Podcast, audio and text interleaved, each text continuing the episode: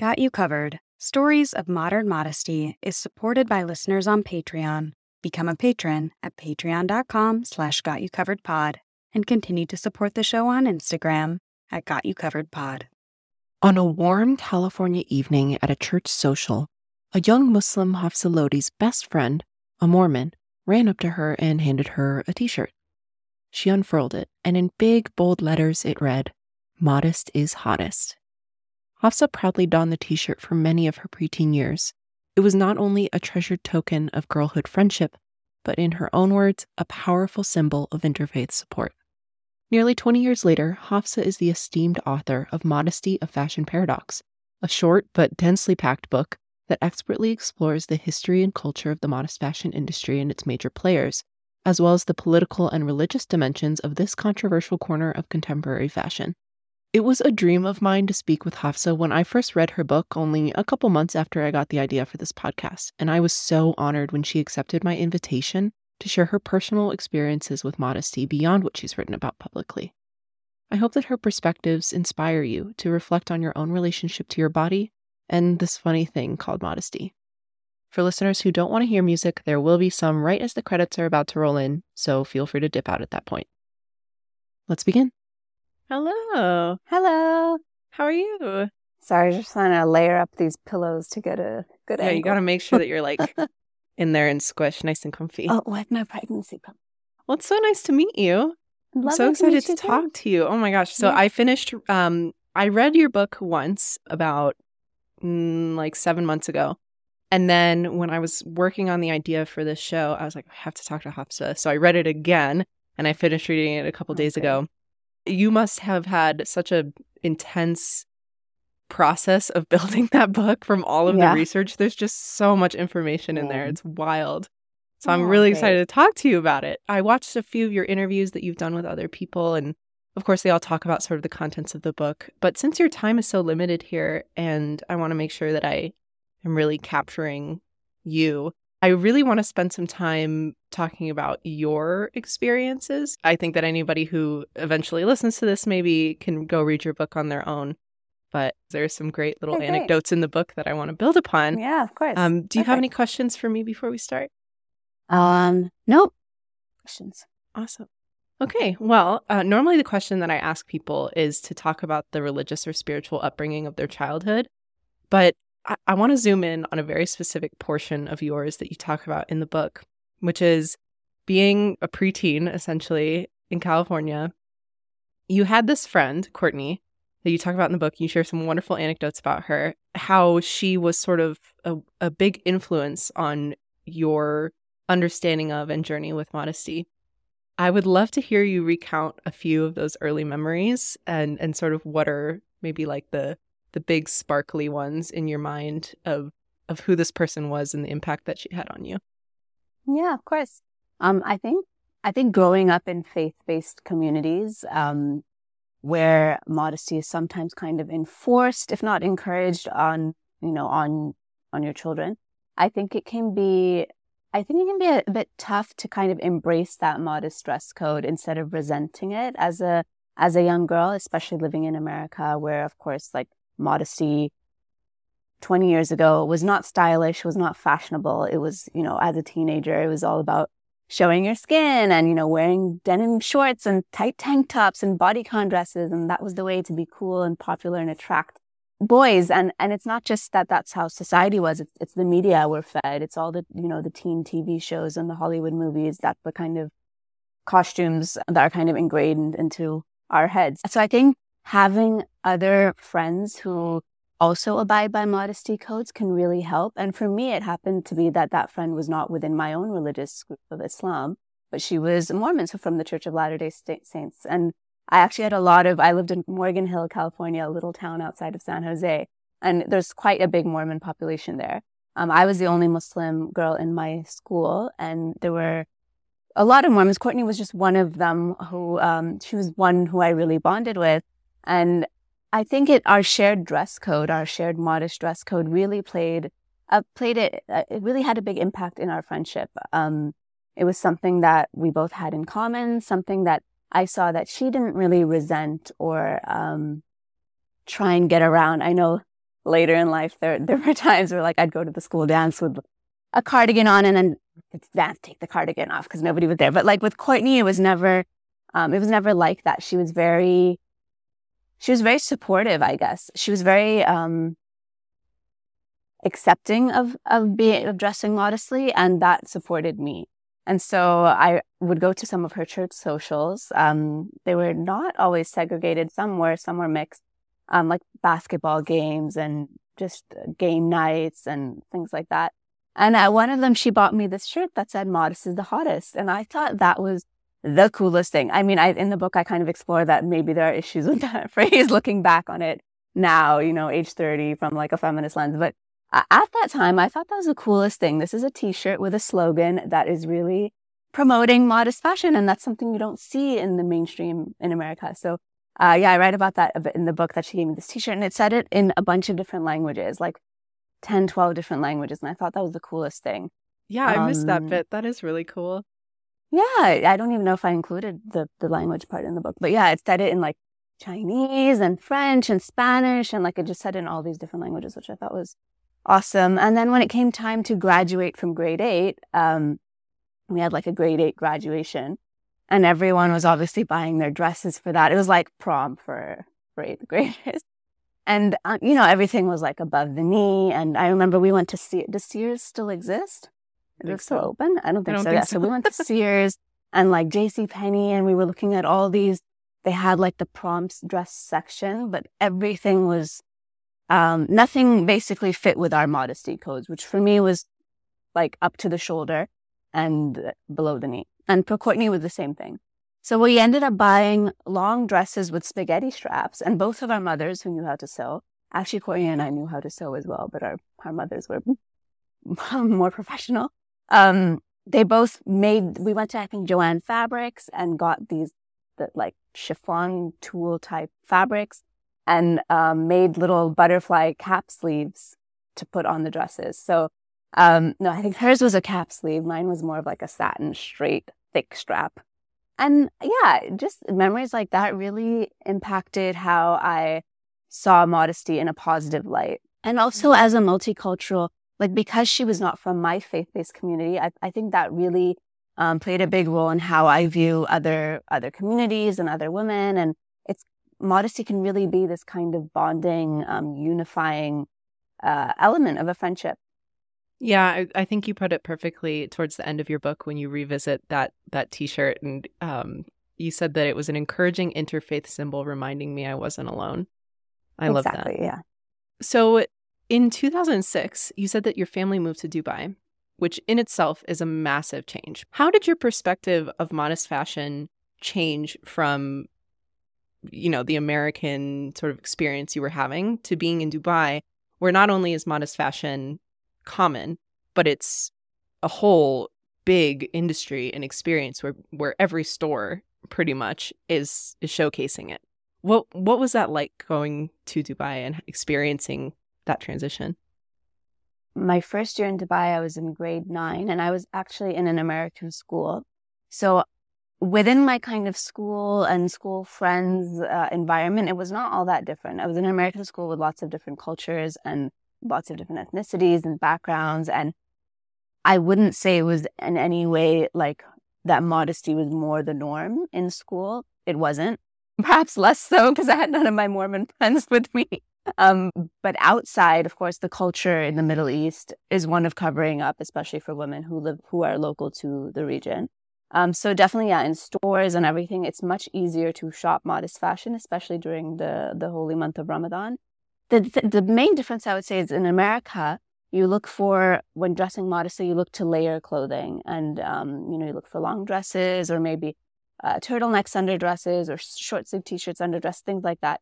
In Dubai um, and in most of the Gulf, the Arab Gulf states, the abaya is a big staple outer garment. So people just throw that on, on top of whatever they're wearing, whether that's like your nighty, pajamas, active wear, or anything else. So that was one of the main differences. It's kind of, you don't have to put that much thought into it in, in the, in the Arab world where we just kind of have this throw on garment for mixed or segregate or non segregated or public appearances. Whereas in the West, you're wearing uh, your outfit that you leave the house in is your outfit for the public. So yeah, I think that's probably the main difference. I don't think my views on modesty went through any drastic change or anything upon moving to Dubai. Yeah, it was more accessible. Um, but again, I was in that teenage mentality where I was still kind of coming to terms with my modest dress code.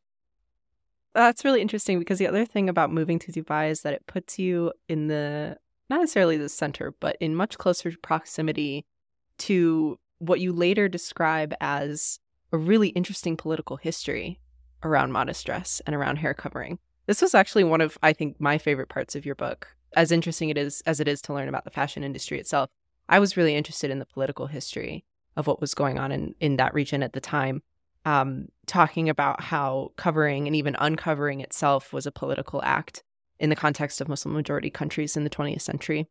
And you've even said yourself in other interviews that that was interesting. That was like a really interesting bit of history for you to research as well.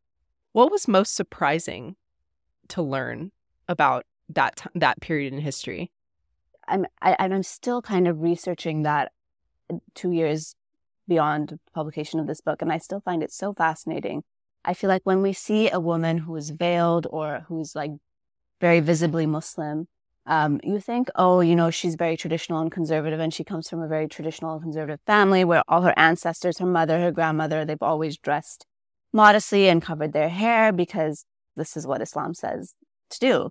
Like that's just kind of a naive assumption of when you see a Muslim woman. But then when, yeah, when I really looked into it, it was so interesting to see that actually a lot of these women from this current generation are donning hijabs and dressing more modestly as like a political statement, not just uh, not just because they believe it's part of their faith. Many of them believe that no, Islam does not mandate head coverings. They just wear it because it's their way of being spiritual or political or showcasing that um, they are modern day Muslims and they can still kind of blend in and fit into society seamlessly with their hair covered. Um, and I found that really interesting. A lot of it is a response to Islamophobia and post 9 11 sentiments in the US, all across the world, let's be honest. Um, so I found that really, really interesting and kind of inspiring. I myself have never viewed hijab to be a mandatory requirement of Muslim women, though I did have one phase where I thought maybe I would start covering my head eventually. I also now think if I were to ever start covering my head, it would be for that reason, for that political reason. And, and it's kind of inspirational that like, it's just as weighty and as important and as meaningful, I think, of, of doing it as doing it for your faith. Yeah, there's an element that I think you touch on throughout your book and in a lot of your writing, which is that there's sort of this through line through all of history in related to, you know, the politics of women's bodies and how they dress themselves that is so much about women advocating for their right to just exist and to make choices for themselves, no matter what that looks like in the context of, you know, their culture, their religion, their politics. Why is that such an interesting and important story for you? I think I think when I went into writing this book as a modest fashion proponent and like fan myself, um, when I went into it, it kind of was me endorsing modest fashion and saying that this is how amazing it is that there's this modest fashion movement going on. And then also when maybe halfway through or towards the end of writing the book, I realized that actually this isn't about modesty. It's about female autonomy and about making our own choices. And whether that's dressing in a burkini or a bikini, I have to vocalize that choice element for everybody. Like if I'm talking about modest fashion, I can't preach it upon other women who might not necessarily subscribe to a modest fashion lifestyle. It's more about having the option to dress however you want without being ostracized. So I found that was kind of the biggest um, enlightening aha moment for me. And it's kind of stuck with me, even probably changed my stance in a lot of my writing since then. That it's that I wasn't just writing for this a population of readers who may not know about modest fashion and I'm not just I'm not just informing them about modest fashion and this is why women dress modestly, but also emphasizing that modest fashion may not be for everyone and that's okay. But as long as we're not being alienated or um, put down for our choices. That's the important thing. Yeah. Yeah, I totally sense that. There's even um I, I don't know if you did this on purpose, but even the structure of your book kind of follows that thought process where the beginning of the book is very much like here's the landscape of what we're looking at, but the further you proceed through it and the more you get into some of the stickier discussions around like how it's being you know, how people are selling it, how people are participating in it, how people are talking about it. The more you get into those discussions, the more I feel that. I feel you thinking about those things and trying to reconcile those things, not only just generally having writing a book, but also within yourself too. And I'd be really curious to know how your own experience of modesty, and not just your views on it, but your experience of it in yourself and how you dress, changed from the time that you started writing the book, maybe to now and where you're at with that. How I guess how has the book yeah. it you know itself influenced I think you? the book and just researching and I think I might I must have followed like 3000 modest fashion accounts while researching this book on Instagram and I actually went a few months ago and started clearing through all of them because it was just too much. when I went into writing this, I had a very firm and rigid view of modesty maybe and that was from my own cultural lens and religious lens and and living in the UAE and having a being part of a friends group that all dressed quite modestly, more modest than me, or more skin covering at least. And I think that through writing the book and speaking to so many women and seeing this influx of images all over social media about different ways to be modest and different ways that influencers are appropriating mainstream style trends to cover their skin and cover their bodies. I think for me, modesty has become less about covering your skin, less about the actual fabric used to cover your skin, and more about the overall vibe you're exuding and your attitude and your intentions and your friendliness. I think being modest is about being being a humble, nice person, not just being a woman who might be all covered up, but is just obsessed with taking photos of themselves and is narcissistic and is just on the hunt for more Instagram followers. So I think that really that that's kind of changed my experience of modesty. It's it's not really about just covering your skin for me anymore. Yeah, I have to imagine. I mean, I had sort of a similar experience as somebody who is actively creating content in that sphere where the more people you follow in in that sort of group of hashtag modest fashion, um, you kind of learn that that that not not everybody's experience of modesty is as maybe wholesome as you would believe, you know? I mean, I'm not, you know, I'm not trying to tear anyone down, but what I have seen is like some people are exclusively using it for for followers and some people are, you know, sort of like acting one way online and and not that way in real life and it's hard to see and I I'm curious what, you know, obviously now you're starting to unfollow people, so it's a little different, but in your own journey, what um what what influence did bloggers and, you know, Instagrammers or influencers in general? What what did they do for you? What was the impact? De- yeah, definitely. I mean, half the things I buy, I'm influenced to buy from Instagram. to be honest, like so, they definitely don't let Instagram hear that. they de- yeah, they definitely play a huge um, impact, and I think especially in the beginning of this whole modest fashion movement. Um, yeah, I'm thinking like 2011 ish. Yeah, you know, yeah, exactly they were definitely instrumental. And I think not only for regular modest fashion consumers, but for others. Like it inspired yeah. a lot of women to, to, you know, um, take the step to make an Instagram account and, you know, be brave and start taking photos of themselves and putting them online when they may have come from cultures or families where that's not the norm. And I think that's great that it's, it, it's been empowering for a lot of women, but also it's been I think it fuels a lot of insecurities about one's body, one's wealth. For instance, a lot of these bloggers only post, you know, designer things, and it, it, it can be hard for, for, for normal women to look at, uh, find inspiration from that. But I think there are a lot of positives with, with Instagram and with the social media aspect of the modest fashion movement, but there are also a lot of negatives. And I think it's just important to kind of have a balance and a balanced view. Yeah, I think with anything, you know, online or social media related, it's how you use it and the intention that you have going into it. And, you know, you're only going to get back what you're putting into it. So, exactly. Um, what, you know, you don't wear hijab and you write about some of the struggles that you've had moving through religious spaces uh, without sort of the more typical garments. Can you kind of talk about your experiences navigating those spaces without with sort of more Western style? When the book first came out, or maybe it was coming out a month before it came out, I was I was uh, moderating a modest fashion panel with some Arab athletes who were all hijabi, like Arab modest fashion, modest Arab hijabi athletes.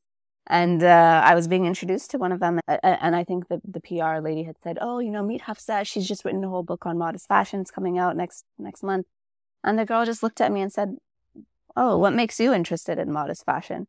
Like I was wearing long sleeves, I was wearing pants, and it was just because my hair was uncovered. It was kind of like, "Oh, why would she have anything to do with modest fashion?" And that was, uh, I, you know, it's quite hurtful in a sense. Um, and yeah, it really taught me that a lot of these these cultural views of modesty are very limited and um, yeah and i kind of just said oh I, I, mean i consider myself a modest fashion consumer just as you are uh, so yeah it's it's been a bit tough i feel like especially in muslim spaces often headscarves give you that sense of not sense that that outwardly projection of credibility and yeah it's it's it's unfortunate but yeah it's how how the community works sometimes yeah yeah, I know you write a little you write just a little section about going to mosques and and feeling, you know, some of the stares and sneering.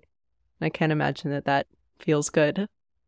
So in mosques, typically everyone will cover their head. So I do cover my hair in the mosque, but I think I talk about the sneers like if you're wearing nail polish, you'll mm-hmm. get those sneers, and if your hair is showing sometimes like one strand of hair or something, you get those judgments from the mosque aunties. yeah, yeah. Hmm. Zooming out a little bit, you know, I one of the things that you kind of repeat over and over towards the end of your book is like, I don't know, man. I don't know if it's gonna last. Trends come and go. I don't know. But we're two years out now from this book being published. And I personally am not seeing modest fashion go away or reduce in speed or impact. Um, in fact, I'm seeing it not only become more talked about, but also just more common in the silhouettes that we're seeing on runways and in new collections and stuff. What do you think, now that we're two years out from you writing those thoughts, what do you think is sort of like the key thing that's going to sustain that force? I think the financial projections about this demographic that spends on modest fashion They've been so inspiring to retailers that modest fashion will not go away. It will just be seamlessly, more seamlessly integrated into these retailers and brands' collections. I think we've lost that initial buzziness about modest fashion where like every fashion magazine was doing a story or a photo shoot with hijabi model. I think when that happened, it was like, oh my God, a hijabi on a cover of a magazine. Oh my God, a hijabi on walking the runway at Milan Fashion Week. And now that's become a bit more normalized. Like it's it's still happening, but it's not as newsworthy. It's not as um, as buzzy, as groundbreaking, as controversial. So, which is good. It's I think that's a great thing. And yeah, in stores as well. Now, when we have modest fashion collections, they might not be separate modest fashion collections with a sign saying modesty, you know, over here. It's just uh, more of, I think designers and how they market their fashion as well. They're just they're definitely keeping that in, in consideration. Mm. What I'm seeing is more and more sort of aggregator type of platforms that are um, sort of taking the stress out of shopping for modest clothes. Yeah. And uh, one thing I really love about your book is that is the the history it, it provides of how we shop. You know, like starting out with smaller e-commerce platforms and then moving on to huge retailers and huge luxury designers creating sort of capsule collections. And now I feel like we're in a different era of like highly specific collections of aggregation of these styles from different brands. Where do you, what's next? Like what comes after that? Such a good question. I mean, I think the aggregator stage is still new, especially for modest fashion. So I think we're still going to see this for a while. I mean, the reflective is amazing and it's it's transformed so much since it was launched. Like if you look at the website now and if you look how it was maybe a year ago, I think what's next, I don't know, personal stylists who are just at your fingertips who can who can style for you. I think we still have a lot of space to evolve within the aggregator space as well. So I think like even the reflective, it's it's primarily US based. I think they have the potential to expand globally. Um, And a lot, I think what's really successful about a lot of these modest fashion aggregators is they don't limit themselves to one culture, or one religion, or one depiction of modesty. They might have Jewish founders, they might have Muslim founders, but they're not Jewish website, Muslim website. And I think that's really important in not only opening it up to other faith groups, but also women of who are not religious at all and who just like modest fashion, maybe because it's it just suits their workwear uh, wardrobes or just they just like covering up because it's more comfortable. Yeah, I'm seeing that as well. Um, I talked to I talked to Danielle at the Reflective kind of frequently, and one of the things that she's been talking about is the community based aspect of what they're doing you know, they're having sort of these like little panel discussions or they'll have like special events and things like that. And it really reminds me of the portion of your book where you were talking about sort of like grassroots shows mm. in the early days of, you know, a group of people yeah. at a, a college would put together sort of a small fashion show and invite brands. And there's something really good about that, I think, having it sort of be that communal experience because it, at least for me, modest fashion has opened me up to relationships with people that I maybe wouldn't normally interact with. And I see that as sort of being the catalyst for continued conversations around this is creating spaces where people from all faiths or no faiths can get together and have this sort of shared interest. Do you have any any thoughts about yeah, definitely. sort of I community totally gatherings like that? I completely agree with you. I think this started as a little community grassroots movement. It's become mainstream, but it's still important to have those intimate relationships and those one-on-one, um, you know, meetings with other people who who share your values and share your style preferences. And yeah, I think often the modest fashion boom can get away from us. It's this huge thing now with all these financial projections and all these brands jumping on the bandwagon, and all these designers and like luxury fashion brands making limited edition Ramadan things and modest fashion things. But at the heart of it, it's really the women who have been seeking this kind of clothing, seeking mainstream validation for this sort of clothing for decades. And I think when those women come together, really great things can happen. Yeah, I love the portion of your book where you're talking about by women for women and just how, you know, I'm thinking about like Marwa Atik of Vela scarves. And um, there were a couple, I think you talked about Abaya Addict. I can't remember the name of the founder there. But these were just women who were saw a need for themselves and for the people around them and said i'm going to make this happen and i'm going to create this space and and that's what made them so successful is because they knew what was going on and they weren't you know relying on someone else to solve the problem for them which i think is so cool i want to uh, uh, highlight a specific quote in your book and then talk to you about it um, you said it's an inner dilemma i'm constantly faced with finding a balance between traditional interpretations of our faith and contemporary trends is an ongoing challenge Will you talk more about that? Yeah. For me, one big example of that is just social media and Instagram in general. I think it's I, I think it's amazing. I'm not the I'm as much of an Instagram addict as any other millennial, but I think it's such a big challenge balancing that time and that energy that you give these apps. And uh, what do I use Instagram for? Like fashion inspiration, but also posting things myself and like what are my intentions with posting like I, all of these questions are constantly in my mind and maybe it's because i explored them so deeply with this book or maybe it's just the life phase i am becoming you know a mother. But i'm constantly kind of thinking about that now and do i really need this? Is this benefiting my spiritual journey?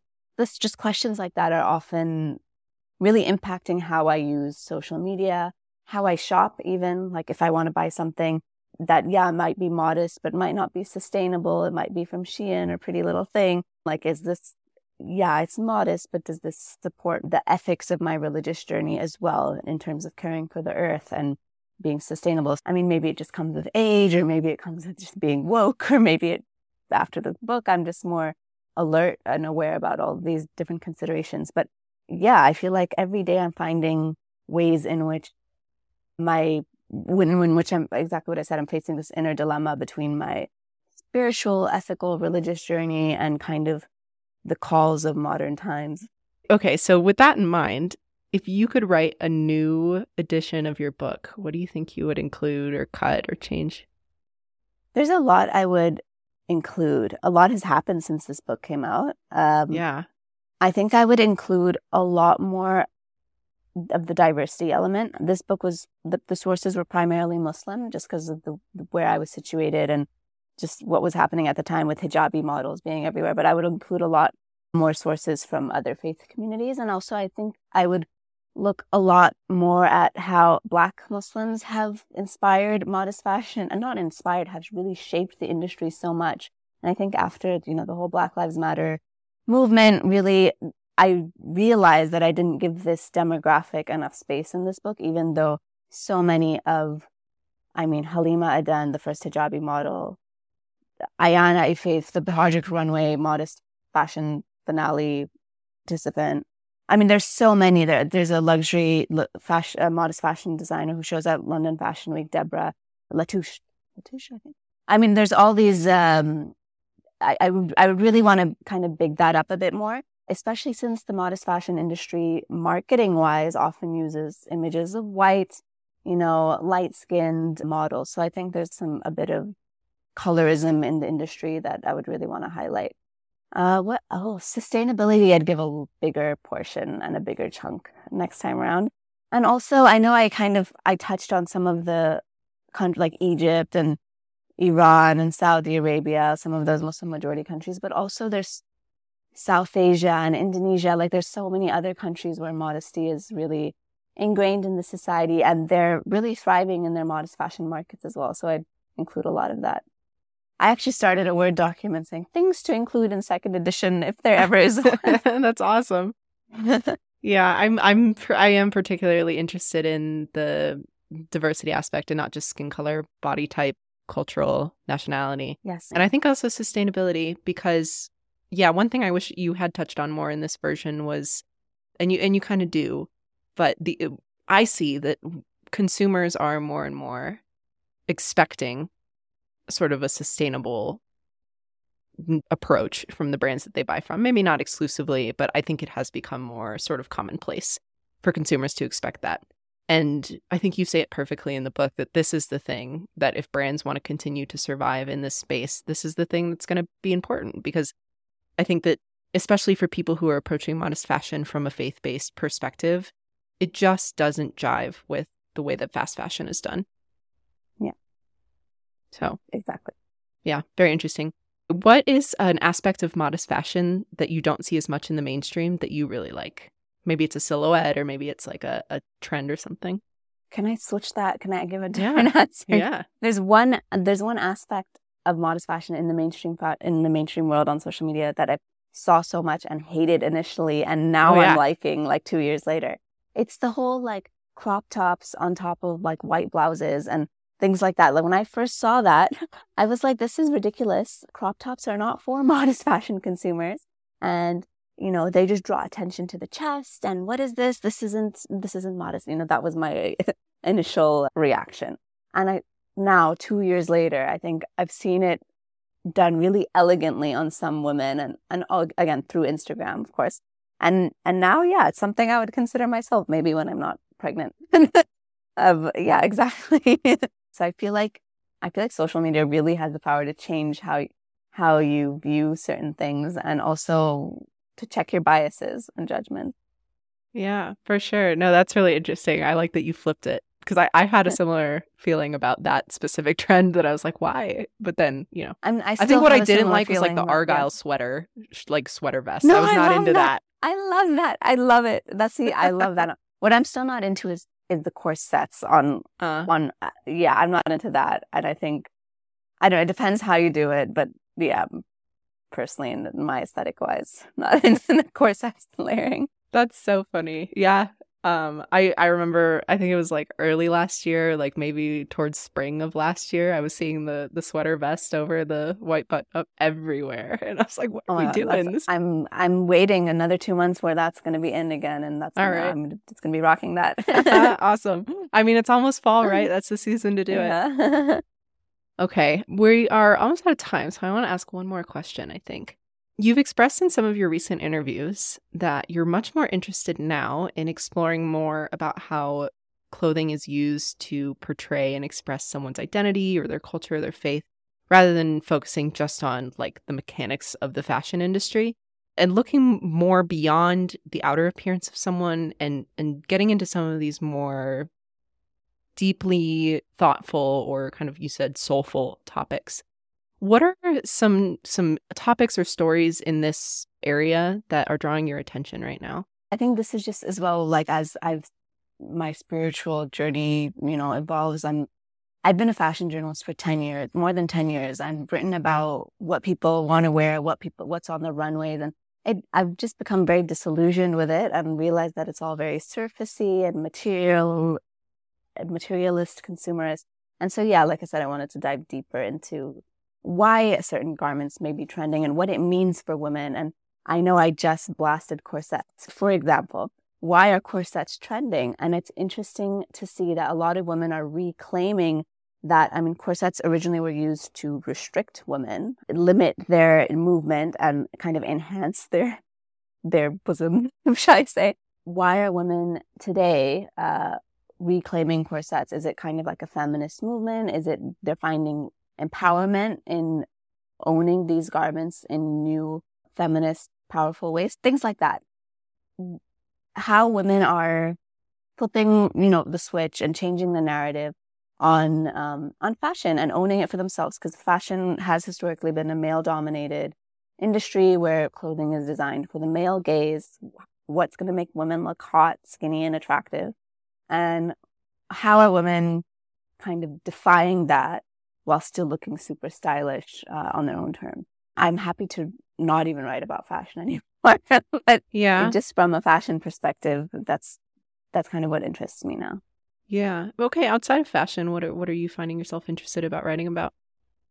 I think just looking at the Muslim community as a whole, I'm, I've become really interested in talking about issues that impact Muslim women specifically in the West, in the East, whether that's like insufficient facilities at mosques or the burkini brands in France, which I guess that is also fashion, but that's very politically charged. I think weaving politics and culture a lot more into my writing is, is where I'm headed. It's interesting to see how over time one's sort of definition of feminism changes because it's such a sticky word sometimes for people. I mean, mm-hmm. I don't think it's sticky, but I think that you are in a unique position of identifying as that word and then moving through the spaces that you move through, which maybe are more sensitive to that. What are you finding to be your definition of feminism as you sort of evolve into more of these wider stories beyond fashion? there was one quote from cultural viewpoints, feminism is like the F word, you know, like it's mm. feminism is seen to be this like Western import that's incompatible with like South Asian culture or Islam. There's a quote by an Egyptian author called Alya Mooro. Her book came out maybe one or two years ago called The Greater Freedom Life as a Middle Eastern Woman Outside the Stereotype. And there's one sentence she says, I woke up to the fact that I was a feminist slowly and then all at once. And it really resonated with me because I feel like it was very applicable to my own journey. Suddenly overnight, I feel like, oh no, feminism, hooray. You know, before I was very resistant to using that term, I guess, because of all the taboos associated with it culturally. But yeah, how I would define feminism is really just make women making choices for themselves. What was your definition so when it wasn't so clear or when you felt kind of resistant to it? You know, I never even probed it. I like, mm-hmm. I never mm. bothered to probe it. You just think, maybe 10 years ago when I thought feminism, I just thought angry women marching and burning their bras. Like, it was always this anger associated with it, which I understand the anger aspect because we haven't been given like equal grounds as men ever, basically. So I understand the anger aspect of it, but I think there's also like a very soulful and enriching aspect to it as well. Yeah, I'm finding you talking more about that in some of your newer pieces that, you know, just highlighting that aspect of like this is about a, a human being's right to self determination. Yeah. And that being so important. I think my mom isn't back with my daughter, so if you did want me to read anything online from from any of the pages, I can. If you need that. Sure. Yeah, there is one thing I wanted you to read, okay. and then we can close. okay, perfect. Um, I'm looking at let me see, page fifty nine, it starts it's pretty much just the first big paragraph it says when i was a child from there okay how when when should i stop just the at the paragraph. end of that paragraph yeah Okay. Like the, you know, it's like a big chunk Okay. and then, yeah. Yeah. When I was a child, I used to be in awe of women who wore bikinis while at the pool or beach. They were almost naked, yet were lounging in a public space, and in my childish mind, that was the ultimate antithesis of modesty. These women was, were asserting their femininity in a way that was rebellious and alluring, and I wanted in, but I kept my secret fantasy to myself. Then, when my baby cousin received a micro mini bikini on her first birthday in New Jersey, it all erupted, and my elder cousin and I both confronted our mothers, arguing that we too should be allowed to wear bikinis. My mother and aunt sat us both down and explained that the private parts of our body should be covered, not accentuated. When you're married, you can wear whatever you want, our mothers told us, explaining that until then, we would need to safeguard our bodies and our reputations, ensuring we stayed moral and pure. Wearing decent clothes was crucial to this, and bikinis, like shorts, tank tops, and mini dresses, didn't make the cut. While allusions were made to good Muslim girls, we weren't then made aware of the actual religious stipulations regarding modest dress. We naively thought we just had strict mothers. There's so much going on there that I love. I really, I, I think specifically, I really love the first image of like seeing, maybe it's just in a magazine or maybe you're at the beach yourself, but like seeing a woman just like out and living her life and that awakening something in you, something rebellious, something curious, something alive that challenged the way that you saw the world up until that point Yeah. is so special. I think those moments are so important in the development of women is like it's like almost sort of like your first sort of like oh mm-hmm. I can make choices in the world if I want to. I mean, you can't you don't have that adult consciousness when you're a kid, so you're not thinking about that. But that little that just that little sparkle that happened just then where are you sort of feeling that now in your life? That feeling of I could do that. I feel like often when modesty is ingrained in you so much, or if there's this hyper focus on it, whether that's from your culture, your religion, your family, I feel like you start to object- objectify other women often. And I feel like this is very harmful. Like in this paragraph I just read, I feel like I was objectifying women in in some ways. I was looking at their bodies and being like, "Oh, they can, they're, they're so sexy and I want to be like that." Like I was putting the male gaze that we're so used to seeing. I like I was viewing them from that male gaze, if that makes sense. And I feel like it's only natural because that's the movies we see, the TV shows we see, the the books we read. That's the kind of narrative that we're we're kind of fed from such an early age. And I feel like it's so important to look beyond that, look beyond the coverage and look beyond the clothing and look beyond the fabric. And these are just women making their choices of, of what to wear and how to how to show their bodies. And we're all doing that same thing every day, whether it's covering or uncovering. This episode was written and produced by me, Aidan Kent. The intro is voiced by Kayla Holder, and the music is from Ryan Weber. Become a patron on Patreon and send in comments and questions on Instagram. I would love to hear them, both at Got You Covered Pod. If you have any lingering thoughts, please consider leaving a review wherever you found this podcast. It is the easiest way to support the show, and it would mean a lot. Thanks for listening.